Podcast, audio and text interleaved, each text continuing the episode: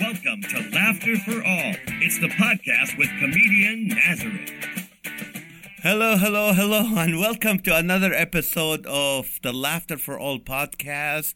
I'm comedian Nazareth. I'm here from the studios in Corona, California, where it's 90 something again. We thought we're done with the heat, but uh, I guess when you live in Southern California and you're paying five bucks for gas, uh, you you have to do it. Five dollars. You know what? I was in L.A. yesterday, and it was five thirty-five a gallon. Five thirty-five. Not only I sh- shook the nozzle, I licked it. This is what I did. I licked the nozzle for 525. And someone was saying, how come Californians do not complain about the gas? I, I don't know. I don't know why we don't complain, but uh, we just got used to it. But we pay a lot for gas. We drive a lot. We get stuck on the freeway a lot. But uh, in, anyway, what happened this week for me? Okay. Friday night, I've been telling you about the Laughter for All uh, comedy concert in San Diego at uh, Maranatha Chapel. Thank you guys for coming. Over 2,600 people showed up. Uh, the church holds 29. I think I think we had about 2,700 people. And then when I did my uh, Change California campaign request, which is we want people because we believe only Jesus can change California. So we said, how many of you are willing to share Jesus with seven people? 1,500 people stood up. 1,500 people. That means over 10,500 people in San Diego will hear the good news of Jesus this year because of Laughter for All. We had a great show. Comedian John Riscala, who's my son, did great. The uh, comedian Sizzle C. And then we had an, uh, a new uh, worship team with us called uh, Pioneer Worship. As you know, uh, Adam Carpenter and his team. They did a great job. So it was awesome. And Sunday I went to church. It was all about worship. We didn't have a big message, but it was mostly worship, experiencing God. So it was amazing. Sunday we went to see our daughter Carol at UCLA, spend the day with her, went to Melrose. Everything was closed. Praise God. I planned it right. So whenever my daughter and my wife go to the shops, they're closed but we had a good time. So, anyway, today is going to be a great day. My guest today is Brenda Crouch. I'll introduce her professionally later. And um, this is going to be, you know, if you have any questions about uh, child abuse, sexual abuse, uh, wife abuse, marriage problems, whatever it is that you have questions about, you can call us at 712 775 8984. 712 775 8984. And then you can enter the number 205492. 205492. I'm sure uh, our wonderful engineer, Sean Kelly, will be able to put that as a comment so you'll be able to, to have. But if you have any questions, please uh, let us know, call us, talk to us, and uh, I'm going to introduce Brenda in a second. But right now, I want to play a two minute video of a comedian friend of mine. Her name is Kay Dodd. Kay Dodd. And she talks a little bit about abuse. But, you know, the reason I, I love putting that is because you can see how humor can can you can you can talk about anything if you do it in the right way with the right humor and laugh about it and it can be healing to a lot of people. So we're going to play a few minutes on there and then i'll introduce our guest for today. So um, well my name is kay. I'm an alcoholic. Um, sorry wrong meeting. I um,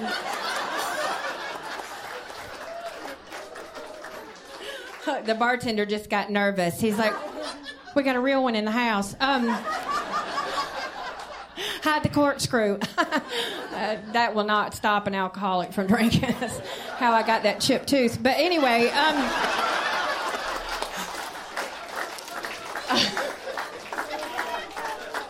I just do that to see how many people forget where they are and go, "Hey, Kay." So, but I have been sober 23 years and nine months. In a row. So, um,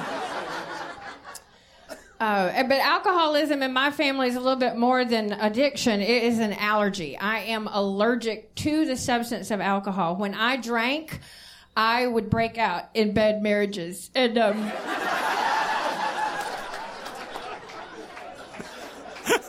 it only happened twice, but it was. enough that I should quit. Well, I got a hold of one that thought he was a boxer and thought I was his punching bag. Oh, it's fine. I killed him.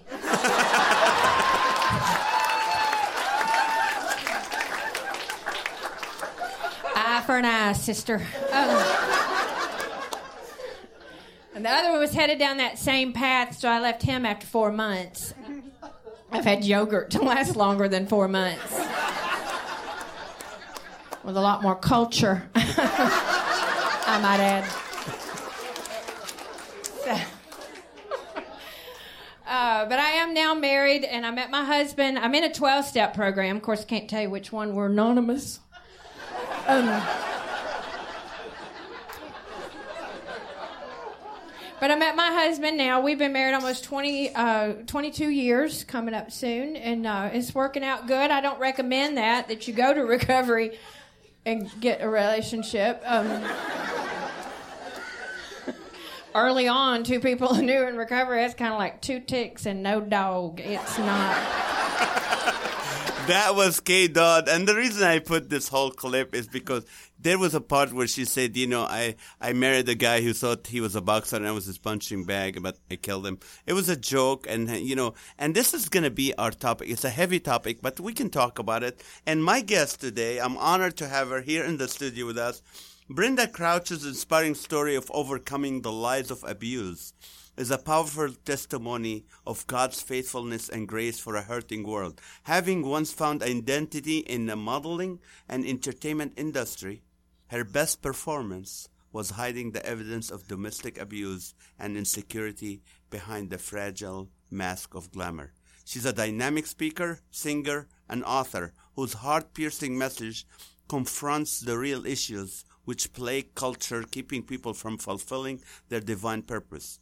Brenda and her husband, American Christian broadcaster and film producer Paul Crouch Jr., who this is outside, who I think is so funny. He's amazing. He's a great man. I love him. Work together sharing the gospel through media and our TV co-host for multiple networks. Her book Fight Forward tackles the issue of identity wounds, helping readers overcome through restored authority in Jesus Christ. More information Brenda can be found at brendacrouch.com, but she's here with us today live. Brenda, welcome to the show. I'm so happy to be here. Thank too. you. I love you so much, my friend. Thank you so much. Thank you for taking the time to drive all the way to Corona. 91 going east. That's really Yeah. uh, by faith you Well, got. honored. Thank you so much. Yeah. I heard you were biking yesterday and I- you Yeah. mountain biking? News travels fast, it? Yes. Mountain biking in Irvine Park, uh, Regional Park, and you know it's it's been a little while since I've been on the bike, and um, I've dropped a few pounds recently, and I thought, well, you know, I got this, and um, was on a trail that I hadn't been on in a few years, and so I got up ahead of my husband, and uh, you know, I, I'm going to rename this trail Hot Dog Trail now because I was kind of hot dogging it, and you know, I'm I'm coming down at a pretty pretty good speed, and um, feeling pretty good. And then I'm thinking, okay, I should probably lower my seat just a little bit. I have this newer bike that I can lower my seat on with Oh, my gears. automatically? Yeah, it's pretty cool. Oh, so as cool. I'm trying to focus on that, and I'm one of those people who has a rough time, you know, chewing gum and walking at the same time. I kind of noticed from my peripheral that. Oh, I've got what's called a switchback and it's like a hairpin turn to the right. Uh-huh. And, you know, as I age, I've had this little issue with balance and hearing, you know, changing and all that. So I'm going, oh no. And I kind of froze up and I hit both brakes at the same time Ah. a little too hard. So basically, uh, you know, my, my bike just went over to the right. So I take a hard fall and, uh, you know, I, uh, I just, I got some scrapes and Ah, Your and husband was behind you? He was behind me. He comes up on, he's, oh, Did baby, he baby, laugh? baby. And well, he's, he's talking like he's caring, but he's not getting off his bike. He's just, Oh. and, and then, you know, to top it off, Naz, Ah. he's got a video camera going and he goes, well, I got it all on tape. And Oh, I'm like, well, that should make you well, feel comfortable. Isn't that great? Yeah. Yeah. Here I Oh. am, lay, sprawled out, laying on the, in the dirt. Yeah. Th- Thanks. That's my wife. My prince. Maha. If I fall, I Uh-huh. know she is trying to stop a grin or laughing. Are you okay? I'm like, come on, come on, you can't fake it. I know you're dying inside. Yeah, Well, exactly. well, well, you were born in where? Turlock, California. Turlock, yes, the turkey capital of the world, I think. I And mean, that's a big month a next month for it. Yeah. Turlock is north of uh, south of Sacramento, north of Fresno. Yes. Yes, exactly. Right in the middle, in the heart of the Central Valley. Uh-huh. And so, you know, I always said, well, we were anywhere within an hour and a half to two hours of anything great. You know, we had Yosemite to the east, we had, um, you know, the Bay Area, Monterey, and all that to to the west. So But there but you go. nothing in Turlock. Nothing, But, uh, not much. And when did you leave Turlock? It's all agriculture. Um, I left, well, I left a couple of times because I was born there. Then, you know, I ended up in Nevada with my family as a little girl, grew up in Nevada, returned to uh, Sacramento actually, um, for Bible college, and then went to Texas, spent some years in Texas. And then, you know, it, my trail of a broken road, uh, led me back to Turlock where I then raised my little girl. Um, I think I was there about 17 years. Yeah. And, and, you know, it just was, it's, it's beautiful little kind of, I I don't want to say sleepy community, but you know, it was all, at that time, it was really more like Mayberry and, uh, you know, uh, lots of great people there. And I had, still had family there at that time. So, but then, you know, I really went through some traumas again and, uh, Let's talk about that. Ended up in you were- Texas. yeah, when you were born, Yeah. Mm-hmm. you had a family, mom and dad home, and then how many siblings? I have one sibling, a sister, three years younger than me. Okay, was there abuse in your house? There was a hidden abuse. Um, What is a hidden abuse? hidden abuse meaning the secret of sexual abuse, and um, and it didn't last for many, many, many years like it does for some uh, children. But there was a period of time where this was happening um, with my father. I was about eight years old. You were eight. Yeah, and it's you know, it. I did what they call a very deep compartmentalizing because of the trauma, and um, this is what children often do. Some children remember it, but some will actually compartmentalize as a defense mechanism because the trauma is so great. And so what they do is they'll this will often resurface later in their adult years. How late or how how? So I was about, I was in my teen years when I began to have these reoccurring dreams that were repetitive. It was the same dreams coming back to me over and over. And they were very traumatic. They were very graphic. And they mm. always involved my father, who was filled with shame and just hanging his head low, shaking his head. And I remember almost this sense of pleading and being almost like a third party in, mm. in some of the dreams and pleading with my father to look at this and to help this girl. And, you know, I've never shared the, the details of those dreams because it's just too graphic. And, you know, I try to be careful about, um, how much sensationalism I throw out. Now, as But- someone who is never dealt with that Yeah. personally, the the question that comes from people is like, "Where was mom?" Yeah, my mom knew nothing and, and she was going through her own trauma. Um, my mother, in so many ways, was a saint, but, you know, she had come out of a very deeply controlling, um, uh, legalism and religion uh, in her family W- you know while there was such deep sincerity. And i write about this in my book because i feel like all of it really contributed to the person that i am and some of the good and the bad. And um, so i think she was really set up for these the dynamics of abuse in, within our own marriage that you know growing up you thinking these things are normal and you don't understand those dynamics of emotional abuse and you know I never saw my father really like hit my mother i heard uh, arguments and things that would es- escalate. Uh, but I, and I knew that he was more self-centered, but I didn't realize the level of mental abuse that was there. Um, and then, you know, it was later in life that I began to have to face some of these dynamics because I was living them out on another whole scale in my own life. So, what about your little sister? Was she abused too? Or She you- was not, not was physically. Not um, she no. remembers that now. She experienced things outside of the family. Hmm. So there was this, and and I want to say that I, I want to point out that um, you know, my father had been abused as a child. And there were, he came from a family of just some of the most beautiful, talented people. Yet what the enemy did in their lives is devastating because there was uh, generation after generation of incest, um, verbal and physical abuse, wife beating. There was even murder. If you uh, that I discovered later from a one of those cousins that found me on Ancestry.com, Wow. and uh, you know she said, "Well, I have some information you may not know on the family." She didn't even know I was writing a book, and I was just at the right time to confirm a lot.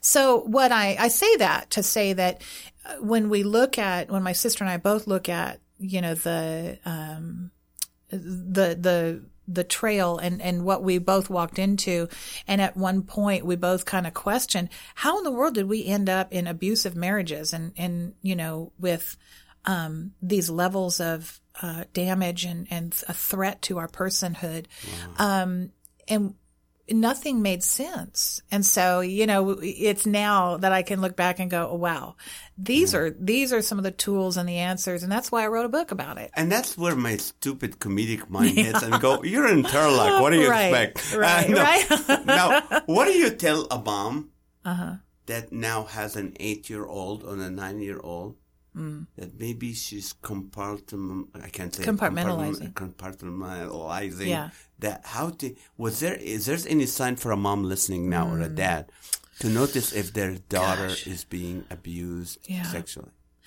I I don't know that my mom could have seen any more signs because here's the thing when you're broken when you're when you're in the middle of your own pain you often can't see those things around you. So what I would instead encourage Naz is for parents to really keep the lines of communication open with their children to make to make a safe place. So often we don't want to hear information that is going to destroy the thing we're trying to keep together um, you know, it, because it mean, it may often mean when the truth comes in, you can't put the toothpaste back in the tube and your whole world is going to come unraveled. And I don't think that my mother was operating on, in the sense of denial where she would harm her children in any way. She would have died for us. And had she known, she would have I am positive she would have had, there would have been a different outcome in how she treated her own abuse. But I was the generation that got to break that curse. Yes. And you left, uh, you left home at what age? Um, I think I was probably about, mm, I was 19, 18, 19 when I left for my first little apartment, you know, but I left home into another state. I came back to California at 20. Okay. And you got married when? I was 22, my first marriage. And he was abusive. Yeah. Did you Yeah. look for that kind of personality? No. Well, No. I think that um, subconsciously, you know, every little girl is looking for her daddy because that's who teaches us what love is. Mm. And so, you know, this is kind of what I've what I've been tr- trying to help people understand is um, that when a child bonds traumatically with their parent who has abused them, they're bonding with both good parent and bad, bad parent dynamics. And so we don't, um, as little innocent children, we need our parent. We need their love. Even though they've done some harmful things, we need their love. We need their provision. We need their blessing and their words of affirmation. And so, and my dad was emotionally distant for many years on a certain level. And even though he would tell us that he loved us and he was proud of us and we played music together, my dad was an amazing person in so many ways. And mm. I've been able, thank God, to preserve the good things. I've never met anyone who oh. said that that were Oh. Yeah. In the victim of that. That's amazing. Mm-hmm. I mean, that's that's what you call the true forgiveness, Yeah, right? Have exactly. you forgiven him? Ab- absolutely. And that's God's grace. And I open my book up with the story of my father's confession, which came on his deathbed. Because for many years, you know, when I tried to broach the subject with him, he could not talk about it. He could not confirm it. And I was left with questions and, and confusion about knowing something had happened. But, and I'd been through a lot of counseling. And at this point in my life, I'd been through broken marriages. And, um, so, you know, I, I honestly believe that the, the beauty of my story is that my father finally came into the light, you know, and he was able to step out from behind his own shame and the mask that tried to cover it, which believe it or not, my dad was very humorous. He was a funny guy, and that's why I love comedians and I loved laughter. And I, I that's probably why I attracted my husband Paul, who's the one of the funniest guys on the He earth. is funny. If you don't know her husband, Paul Crouch is uh, from TBN. His dad is uh, Paul Senior, and? Mm-hmm. Jan. I love Paul Senior. Yeah. We used to have just quiet talks together. Yeah, And. Paul had me on his show several times, and we we just he is just funny, Mm. Yeah. and sarcastic, and it's amazing. so it's always good. and Oh, so when when did you find out you can sing? I was two years old. I came from, you know, a geniusly musical family. Yeah. Really? Oh my gosh, yes. And uh, so both my parents were fabulous singers, um, and my dad could play any instrument that he picked up just naturally. He had this ability. And you know that his whole family was musical, and some of them were recording um, artists and um, studio musicians. So both my parents had done some recording projects, and um, so there, this gene came naturally. My sister sings, and they lined us up as little kids. I mean, they started teaching us how to harmonize. You know, even with our cousins, you know, we'd have this little line of, of kids singing the old hymns. You know, and everybody had their part, and so you know, when I watch like those old country western, um, like the history on country music, Yeah. um, which was in my family, um, I just get this. I don't know. I get the warm fuzzies because I, I relate and it was just such an intrinsic part of, and maybe something that just gave me a little bit of a lifeline of something to cling to. But I found that as an identity for a long time, you know, that I had to be the best singer and I, I was a little competitive about it. And When did you go professional? Like not professional. Yeah. Like when did you was your first like serious or professional? I won my first talent show when I was 14. Oh. And so that thrust me kind of out into an arena where I was starting to get noticed. And then. not in Turlock, is it? no, no. I was in Nevada, which is Oh, a, big, big. entertainment Yes. capital. So, and I talk about that in the book, how that, you know, I was really influenced by the entertainment industry there. Um, you know, I w- I learned when I entered the pageants, I was learning how to do my makeup from like the showgirls. Oh, oh, you and did. yeah, the- I, lo- I love that glamorous. right? I did that as that was the kind of the segue into modeling. Yeah, and um, but this whole you know Brenda the singer thing was so huge for me. I tell a story in there about um, how when I was fourteen, I sung my first secular song at a school concert. You know, and I had the church gig down. What but- was it? The second, but- which song do you remember? Okay, do you remember Diana Ross? Yes. Do you know where you're going to? Do you know? like I can't the sing. things ahead, life is showing you? Pretty song, yeah. going. where are you going to? Do you know? Yeah, pretty song. That's awesome. So um, I did that song and uh, got a standing ovation, and that just went on and on.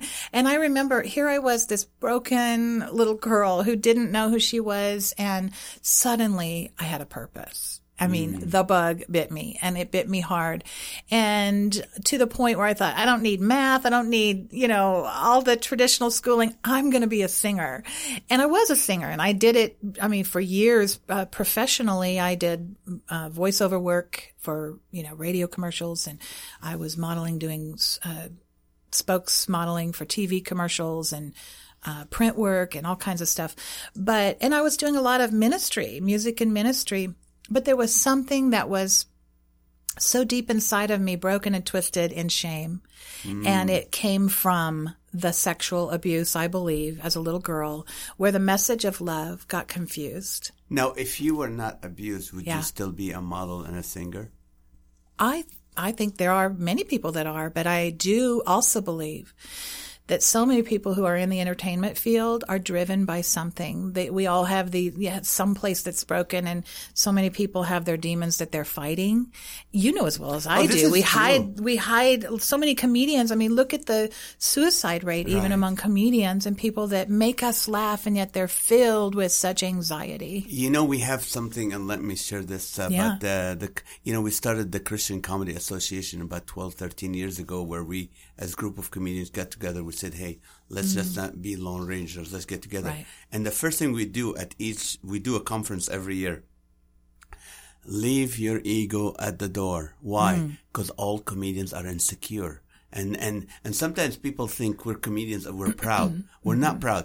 Pride comes as a backfire from being insecure, Right. Where you feel so you're not like you know. Sometimes you it backfire like, hey, uh, I belong here, or uh, well, where can I go sit in the corner where no one can see me? You know the thing with like, Mm-hmm. I'm the best comedian here. I hope nobody finds out I'm not funny. You know stuff like that. You get Yeah. that that uh, oh yeah, I can go on stage and make the people laugh, but then you go, oh no, I hope I hope they like me Yeah, and stuff. yeah, yeah. It's kind of like I hope they don't figure out I'm a fraud. Yes.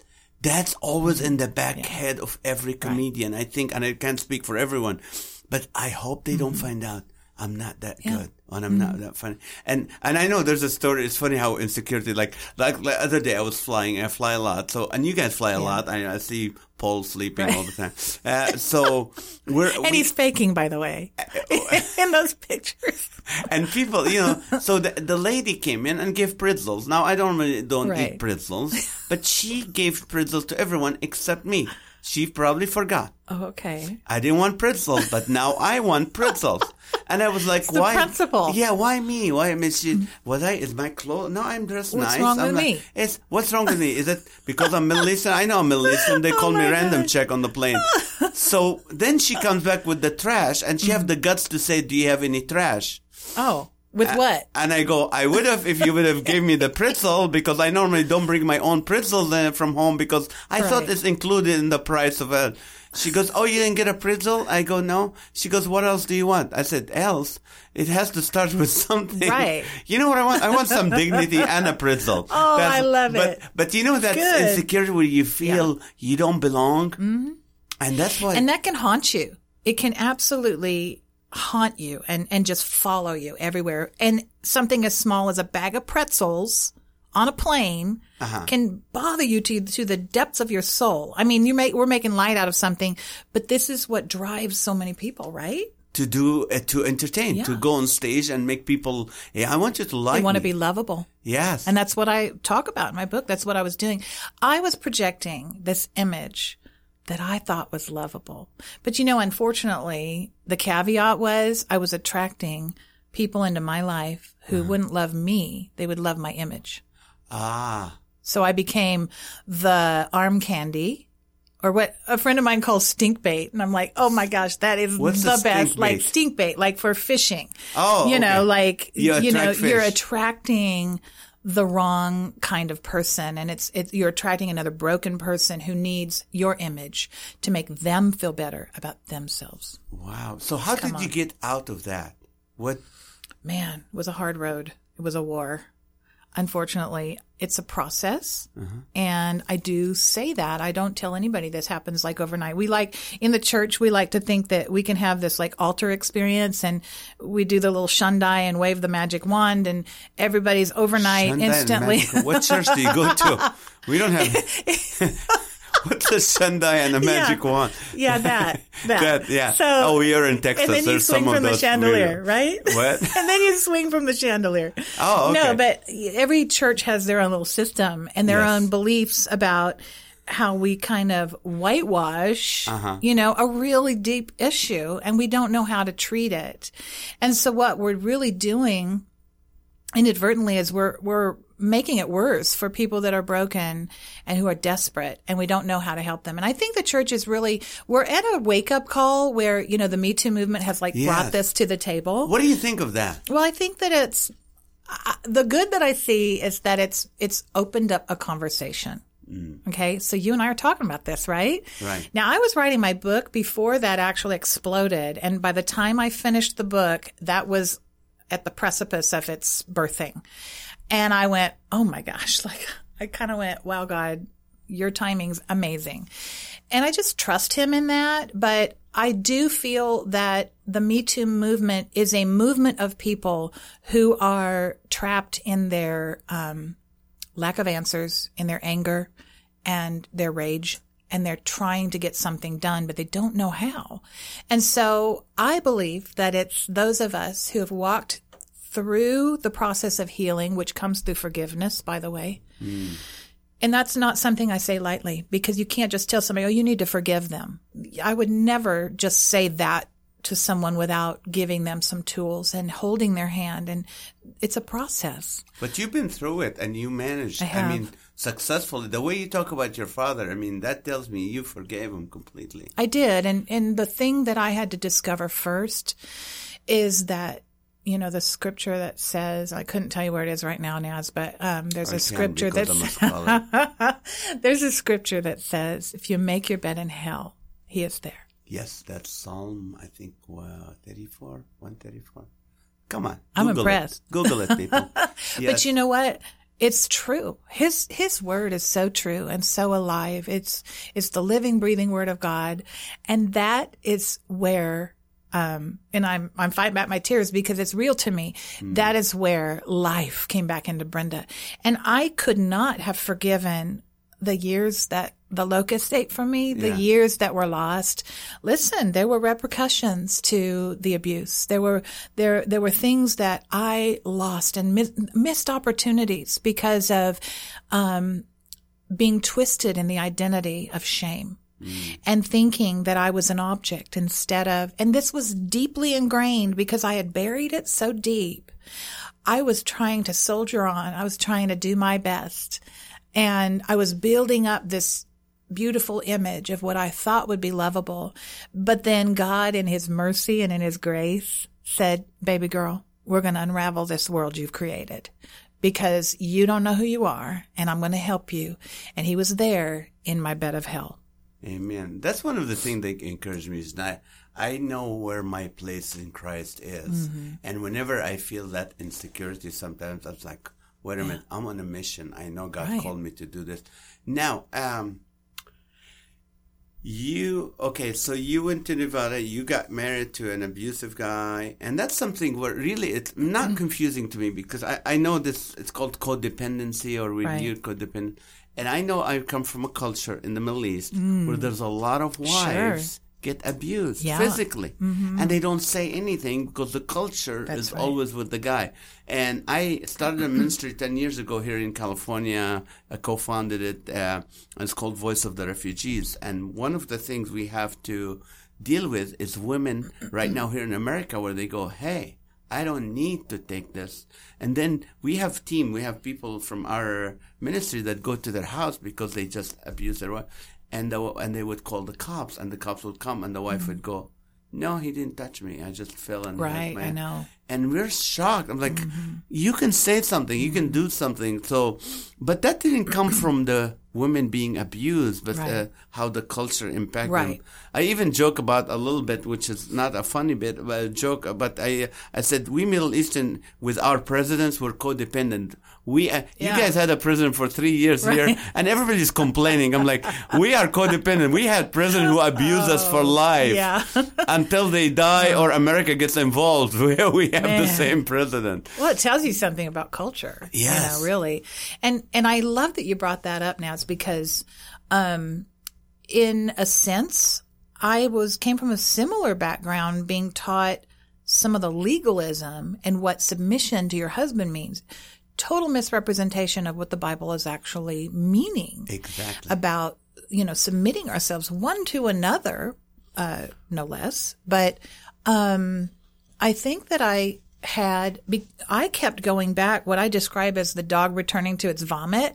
I kept going back to the abuse and to the lifestyle and the codependency for many reasons which i do get into in the book. Um and I think part of that is not just our dependency and our financial, but our emotional dependency, but then this, this narrative and these mindsets that have formed and shaped who we are. And we're listening to the wrong, we're, we're listening to a lie.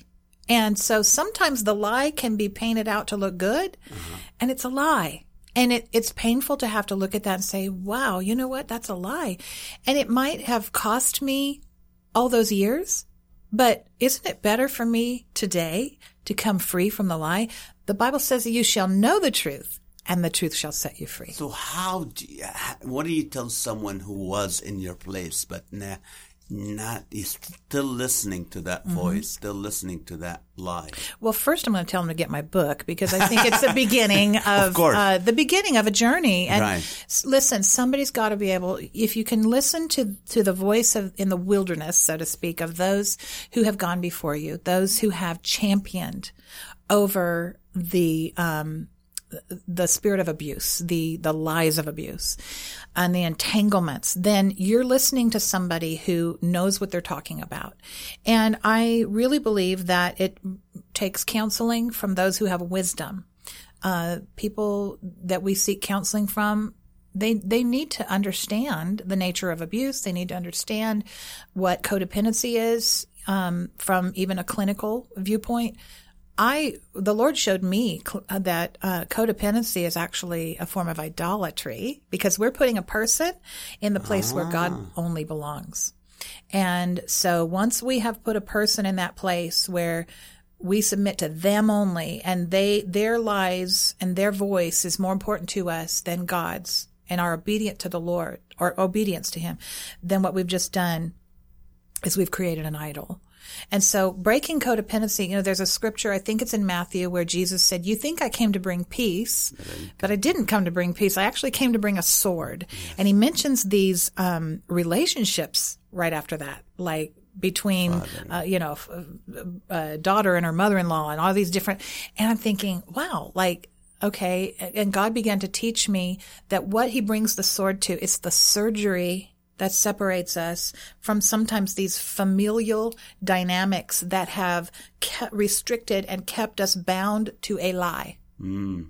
And to the thing that wants to usurp his power in our life. It wants to have that place that only belongs to God. So my advice uh-huh. is really to safety first. And if you have children, man, you've got to think about those babies. And it, this, the reason I titled my book Fight Forward is it is a fight. You are fighting for your life. You are fighting for your identity and for who you are in Christ and for the, you are fighting for the image of God upon you and in your heart, in your spirit. Yeah. And that's what the enemy wants to steal and hijack. Right. You know, last week I had Mark Gungor, uh, the week before, Mark Gungor, who's Laugh Your Way to a Better Marriage. And he was saying that God never told the man it's not his job to make sure his wife submits to him. Mm. And and some men, especially those narcissistic, abusive right. men, they always hang on to it. Yeah. So, were you healed completely? Were you you experienced the forgiveness and all that before you met Paul Crouch Jr. or after? Yes, and and I think saying healed completely is um, a loose term. I was healed to the point where I could function mm. lovingly and trust again in a relationship. But I will say that, you know, Paul and I both came from a broken road and God has used that for, he's made us agents of healing to one another. Mm. And I love that, you know, we both brought different strengths to the table. You were talking about how funny he is. yeah, but he, this is what he brought. He brought his camera right. and he wasn't healing. He was laughing at you while you're yeah. falling. Yeah, get so back he, on your bike and got. We got a little work to do on him. I've arrived. You are. How long ago did you? How did you guys meet? How did you meet Paul? Um, through a, a, really sweet friend. Um, her name's Kelly Huff. And I know Kelly. You do? oh my God. Are you, you know Kelly? She's awesome. This is how we met. We are on the plane in a late flight red uh, what do you call it? And she, you know i was sitting in first class and she was upgraded and she sat next to me and we found out that she's a we're both believers because i tried to witness to people on the plane even if they're trying to sleep. So you're witnessing this. And and she's like i'm a christian i'm a singer and she was Let just me going sleep. she was going through a divorce and all that and i prayed yeah, with her. yeah. and i haven't seen her in person yet yeah. but uh, again but she's amazing. So oh yeah. she introduced you to yeah kelly has her own story. She's oh she's great. I love kelly. And so i had met Kelly, you know, when I was out in Dallas, because uh-huh. you know, there you'll have to read the book to get all the details. I will straight. read the book. I will. But, I, anything I can yeah. get about Paul Crouch Jr. and hold him uh, for it, I will. right, any dirt, right? But um, yeah, so I met Kelly, and then just through some musical friends, and I had been working on a project out there with some of them, and I just really was drawn to to keep in touch with her. I wanted to just be a voice of encouragement and just a true friend, and so social media was was really the platform to do that and to be able to kind of keep up with each other. And, um, she was always so sweet. And then, uh, I don't know, one day, a couple years later, uh, Paul Crouch Jr. pops up on her page and he starts joking. Uh, you know how it's like there's the wall and you do the comments and then, uh, anyways, so, and I didn't realize he was a funny guy. And I was like, oh my goodness, you're funny. So I think I said, oh, you're funny. Uh, didn't think a thing of it. And then so one day, um, You're probably like- the only one who encouraged him. yeah. That's why he Maybe. married you. You're like, Oh I'll marry gosh. her. Maybe so. He's he's a kind of a desperate guy. But you know, I've helped handsome, him. actually. He's a- I've helped him. Yeah. Oh, I, he is. I think he's so handsome. Well, I really do. Yeah. Uh, but you, so, So yeah, so then uh, honestly, it was just kind of a, a, a natural progression where over time, um, he reached out and I think I had sent him something just to encourage him one day, but I absolutely didn't have like, it wasn't even the closest thing to my mind to think that, I mean, he lived in California. I was in Dallas and I didn't know him, but I just thought he was a sweet guy and, you know, funny guy. And so, um, anyhow, he reached out and said, Hey, what's your story? And so I, you know, well, get ready. Hold on to your seat. and uh, I kind of, you know, put it in a little, condensed it in a nutshell and gave him a nut. And uh, then, you know, and I said, well, if you're ever in Dallas, you know, let me know. We could have coffee or something. And I thought we can be friends, you know. And um, he said, well, it just so happens I'm going to be there next week. And this is when he was with of TBN. of course. So yeah, see, he was the one conniving I know. I, no, he had the plans, but so um, we got together and we didn't have coffee. We had dinner, and oh my word, it was so cool because he was so easy to talk to. Mm-hmm. Just you know that he's one of those kind of guys, and I thought how refreshing. And he said the same thing about me. He said you're probably one of the most balanced human beings I've ever met because I I knew how to laugh. He says that to every girl. Oh, No, I'm oh. just kidding. I'm just kidding. He probably did. Okay, I'm, just- done. No, no, I'm done with no, this He's interview. watching. That's why. I'm just kidding. No, no, no. So, so you guys. So after how many dates did you guys like feel like this is we need? You know, we can be in oh, flesh. We can- Oh, Well, see now this is where this is where I had to work. But yeah. So it took 5 years. five years. But we were dating on and off. Um, but we kept this really great friendship. And so I think that really God knew it was about the soil of our lives, so to speak, if I can give an analogy, where his, he had to be ready, I had to be ready. And so that took five years. So I can blame him, but really, it was really about both of us in process and about everything lining up just right. And then when my dad died, that's when he reached out to me again and he was like, Hey, what can I do for you? And he came to see me. I was in Turlock again. I had come out there because that's where my dad lived when he died and, and all that happened. He drove up from Orange County to Turlock. I don't know. It was like six hours. Six hours And I was 99. just so impressed. I thought he drove in the car that long to come see me. And so, you know, and we, we, he took pictures at my dad's memorial and uh, meant a lot to me. Yeah. Now, how long you guys been married? Um, a little over five years. Uh-huh. So we've known each other for over 10. And oh, who knew? And you've been all over the world with him. He is always Yeah. I mean, I, that, golly. Now that's a picture right there for you, Nazareth. It's, I was like this little helium, helium balloon tied to the back of his, hitched to his trailer. He's the Energizer bunny that, you know, with that, what I used to call German constitution, but we found out he has no German blood. So now I don't know what, what to call he? him. He's from South Dakota. yeah. So he's probably yeah. Dutch, Holland. Yes, all that stuff. Yeah, all yeah. that We both are. So maybe we're cousins, like somewhere down the line. You're I from don't know. Turlock. What difference does it make? I don't. And I thought I was Cherokee. Yeah, But, you know. and it's funny because you came here and I told you it's video, mm-hmm. Uh, but you brought your red shoes and nobody Mm-hmm. I see it. So you gotta show people Let's your see red shoes. can I put it up on Of course, table? you can put So, it on the I table. brought my red shoes. And I'll tell you why I asked you to do that because. I've always seen Hey, women when they take a picture, Yeah. they pull the leg up, and I didn't Oh. know why. They stand on one leg and, and pull the other one up, Yeah. and I found out why. My wife told me. She goes, so people can see the shoes with right. the outfit. Oh, there went my book. Yeah. So Now that I'm comfortable. that's. Okay. That's good. So, yeah. Yeah. So, uh, okay. So, let's see. Anything when and you're you still sing, right? I sing. Where yeah. do you go? Where's a, a venue? Um, well, you know, in the last couple years, I've actually focused on writing the book. That took a lot from me to, to write a book like yes. this. This is a different kind of a book, and it was a real journey. I lost my mother at the very beginning, which was huge. She was my best friend, and um, so I, it was a, I'm a deep well and I had a lot to say, but I had to really pray through it. I had to, I had to fight my way through this one.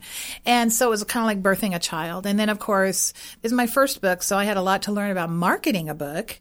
And so then that, you know, has, um, put me on the, on the path of trying to get the word out. So, you know, it's people like you that are helping me do that. And I just think that it's really going to help a lot of people. I've been so honored. Um, you know, Dr. Stephen Arterburn uh, has Oh, found this to be a, a fabulous tool. They are now stocking this book in their library of resources.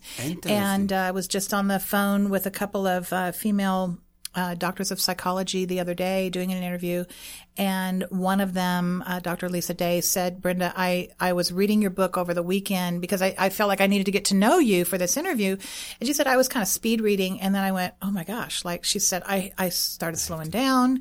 And she said, and then I, I really got a lot out of it. And she said, it's one of the best books I've ever read. And I read all the time. And Is I there- was just blown away That's by that. amazing. Is Yeah. there things you removed from the book where you said no? Yeah. Yeah. Was it too deep, too hard? Well, nothing was removed, like by the editor. Um, matter of fact, they were encouraging me to really try to help me open up, but um, there were things I purposely did not say because I don't. It it was not my intention to hurt anyone, and I really believe this was done tastefully, but it engages the reader, and and I've heard it many times now. People have, some people have read this book multiple times because they're getting more and more as they read it again. So it's just full of a lot. Any, where is the church with that? Now, You know, are they still trying to hide stuff like that, cover stuff I don't up? think so. I, I really don't. I mean, it probably just depends on which church you're in, but I think the church on the whole is just at a place where now this, this is here. It's, it's at the, it's on the table. It's before us and they want to be a healing agent. And, you know, Paul has always said that the, the church is often perceived as a courtroom instead of a hospital. And, and it needs to be a place where we He can come. that? Yeah. Oh, and it needs to be a place where we can come to heal. and so, you know, and bring our brokenness and not be ashamed of where we are on the journey. And so that I really feel like that it's people like me. I'm not the only one who can help to bring some some insight and some tools and there are people trained in this area who want to help equip churches to One heal. One of the listeners said, "Thank you for so bravely sharing such Mm. a sensitive and timely message." wow. That's amazing. This is awesome. Anything funny happened to you Funny. Oh. with Paul by yourself, singing, going to a gig, doing modeling? What? Well, you know, one time, this is a few years ago, I used to go to John Hagee's church and I was, Okay. uh, speaking of singing, I was in a group there called Exaltation. It was a, a like a Southern gospel quartet. Uh-huh. And that's not my only genre, by the way, but, Right. um, so it, we were, I was pregnant at the time and I hadn't had any breakfast and I didn't realize my, my blood sugar was slipping and I was, you know, uh, I was just excited and we were about to go on the platform on the second service. And so my friends, they were all so funny. Uh, we were holding hands and they said, Brenda, why don't you go ahead and pray for us? So I pray. And you remember Patsy Clairmont, Yes. who talked about the cracked pots and, Yes. you know, how that God uses broken vessels. And so I'm thinking this in my mind and, but it didn't come out right. So I'm, I'm like, Lord, just shine through our cracks today. and then immediately, you know, I, I just could feel my blood go like ri- rising to the top of my head. And I turned red and everybody just busted out laughing. The prayer was essentially over by that point, but you know, they knew, they knew my heart. But you know, from that point forward, I, I got labeled as the, you know, this little light of mine. And so it was, yeah, This that's is funny. me. If there's a joke to be said, I'm going to ruin it. That's you know it's it's funny like whenever I'm with a pastor meeting and they go Nazareth pray we hold hands and we start Yeah. praying and I always open with dear Allah instead of the, and you can see the hands like oh, Oh no. and it's just Yeah. like but uh, it's funny uh what how many children do you have yeah. I have one daughter. one daughter She is, um, man, she's my gift. She's she- an amazing, dynamic woman who's going to start her own podcast. And guess what? What? I might not be funny, but she is hilarious. Oh. You need to have her on as a gift. I would love as to. a guest someday. now does she live in Southern California no, she's in te- Texas, but when I get her out here, we'll do it. and does she sing She does. she's amazing. Yeah. And she's given me three little grandsons. Oh, that's Come on. beautiful. Yeah. That is awesome. She's one of my best friends. this is awesome. awesome? Yeah. Uh, if you have to do it again, of course, without that, would you? What would you be doing? If I had to do what again? Your life again. Oh goodness. Oh, You wow. still would marry That's a Paul, question. right? Oh, I'd I'd find him a lot faster. Yeah, That's, I would. He's just been such a an amazing person in my life, and I believe that I've brought the same equivalent to his. But um, I think that I would start with talking to the younger me and telling her a new narrative. I would say, you know what, it's okay to be imperfect, and it's okay because God loves you, and it's in your weakness that He is made strong. It's it. I've learned to embrace the weaker me. I've mm. learned to be okay and to be vulnerable enough to tell somebody else, you know what, I'm not that glamorous image. I'm this person over here. I'm awkward. I'm, you know, all these things. I'm broken in all these different areas. But God, He makes all things new again. And so that's why my eyes are on Him now. They're not on how well I can do things. And as a matter of fact, sometimes I'm a little bit shaky kneed, you know, like Gideon going, I don't know, God, can I do this? But um, he's called me. And so I trust him. Amen. So, what do you say? And that's probably in the same answer to a girl right now. She Mm. knows she felt she got abused sexually, Mm-hmm. but she still didn't come out and say anything or do anything, Yeah. and she's still fighting it. What do you say to her? I would tell her, you need to love yourself enough to find a safe person. Find, uh, you know, if that's a church, a ministry, um, a an abused women's shelter, whatever it is that you're needing, a friend. Find someone and begin to open up.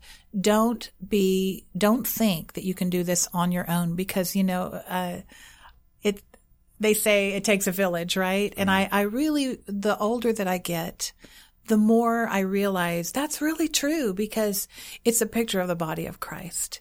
And it's people like you and I, Nazareth, who bring what little we have in our hands, the mm-hmm. gift that God gave us. And we are all this beautiful reflection of the love and the mercy of Christ. And so surround yourself with people who know, who understand, and invest yourself in yourself. Invest in yourself. That's powerful. And uh, of course, And you can start with my book. do- yes, I, I love that. And Yes. we're gonna, uh, in closing, question: What do you tell people? Thanksgiving is coming. There's a lot of family issues. No Yeah. forgiveness. There's uh, no forgiveness from kids to their parents, from parents to their kids, from mother-in-laws to their and Yeah. daughter-in-laws, from brothers, from sisters. How did you manage? I mean, you had the extremist part mm. of forgiveness, and and a few weeks ago we had this issue with the Texas, you know, she, officer where she went and killed someone, and the ah. brother forgave. yeah. And oh this my is, God. What are you? You don't in, in, encourage people who are listening right now. Everyone has someone that they're having a hard time forgiving, Mm-hmm. or they they have this fake forgiveness. I forgive him Right. until I see him again, and then I'm going to remember everything. Yeah. And they and I think people mean well because they know we should forgive, but they don't know how to forgive. And I I have said for a while now there are there are certain things that are just absolutely humanly impossible to forgive on our own. And that's why we have to allow ourselves a process. If we're taking this before the Lord, he knows our heart. If we desire forgiveness, he knows our heart. Listen, I still struggle at times with different individuals. And I take it before the Lord and I say, God, make your work complete in me. Because I know that it's only as his image is brighter in me, as his heart becomes merged with mine. Isn't that what we, we mean when we say identity in Christ? Right. As I know who I am in him, I'm able.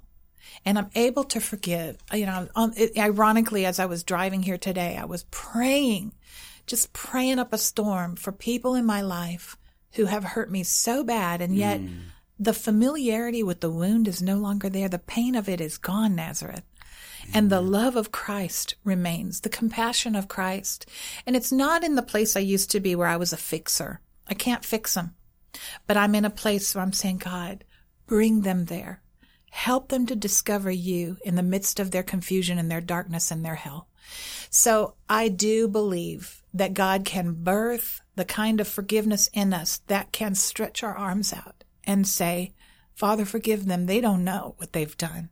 They don't know. And we all have betrayals. We all have people we're dealing with, especially in our family systems, because as God begins to, like I said, bring the sword, sometimes we have to have some separation and that's okay. It's all right. Sometimes families can't all come together because it's just too toxic. But you know what? Believe for the time when you mm. can. Wow. Believe That's for it. powerful. And that comes from someone who were, was able to forgive and that truly forgive. And you're amazing. You're wonderful. and uh, You too, my friend I'm. Thank sorry you. about the sarcasm of your husband, but he's a great man. I love We'll him. work on and I, I would love to have him one time on the show. And uh, Well, you know, the great thing is I'm his wife and I get to see the other side Yes. that then nobody else sees. where can people awesome get guy. the book? They can find it at on Amazon in uh, Barnes and Noble stores. And, you know, if you're confused, just go to my website. Please come there anyways, brendacrouch.com. Brenda Crouch. I want to connect with you. I'm going to start my own podcast. Oh, wonderful. And it's a video podcast. So there's lots of great things on the horizon. So please come uh, subscribe. I'm going to send out some great information soon. And you can find the, there's a book tab there, um, a section, a page. And, Please uh, do. yeah. And uh, if you if you think, well, that's not me. Uh, you know someone who's Mm-hmm. That's been right. abused. You know someone who's hurt. Someone who needs forgiveness. Someone who needs to to offer forgiveness. You can get the book and. Uh, you can get it on Amazon. But better yet, you know what? Before you go to Amazon, go to brendacrouch.com and get the book from there because the money then goes to the to the author rather than uh, Amazon. So, Actually, right now I'm sending everybody to those links, but thank you. yeah, it's better for them to come to your but if I'm speaking somewhere, please, where please buy it from do me you then. have do you have a uh, can they go on your calendar and find out yeah, and my calendar is just being uploaded again uh, this week. We're working on that, so I've got uh, some great speaking engagements coming up this next year, and some stuff in Israel. when you go in yeah, Israel I think we go like in March, January and March. I I, I forget, but you know Paul's probably bigger than Netanyahu Paul there. and they I have love to- them yeah. They love the they, yeah, they love him. We have to email each other, you know, to keep up with our schedules. So And it's funny because the first song you sang secular is called "Do You Know" by Diana Ross. Now that we have GPS, we don't. We know, that. We know, right? Yeah. Do you know where you're going? Uh, but thank you so so much for being on the I love show. you, Nazareth. We love you too. You're and, awesome. and invite me to your podcast. I'll wear my red shoes and show it to everybody. You got it. And thank you so much for what mine. you and Paul do. you guys are amazing. You. And if you're listening, uh, in closing, you know, you know what you need to do to to you know subscribe to the podcast, share it with people, let people know. If you know someone who's hurting or going through that, you know. Subscribe to the podcast. Better yet, go to Brenda Crouch, get the book, and send it to them for Christmas. Yes. And that would be something to do for healing, for for helping people. I am under comedian Nazareth on um, Facebook, on Instagram, and on Twitter. It's at Nazman N A Z Z M A N.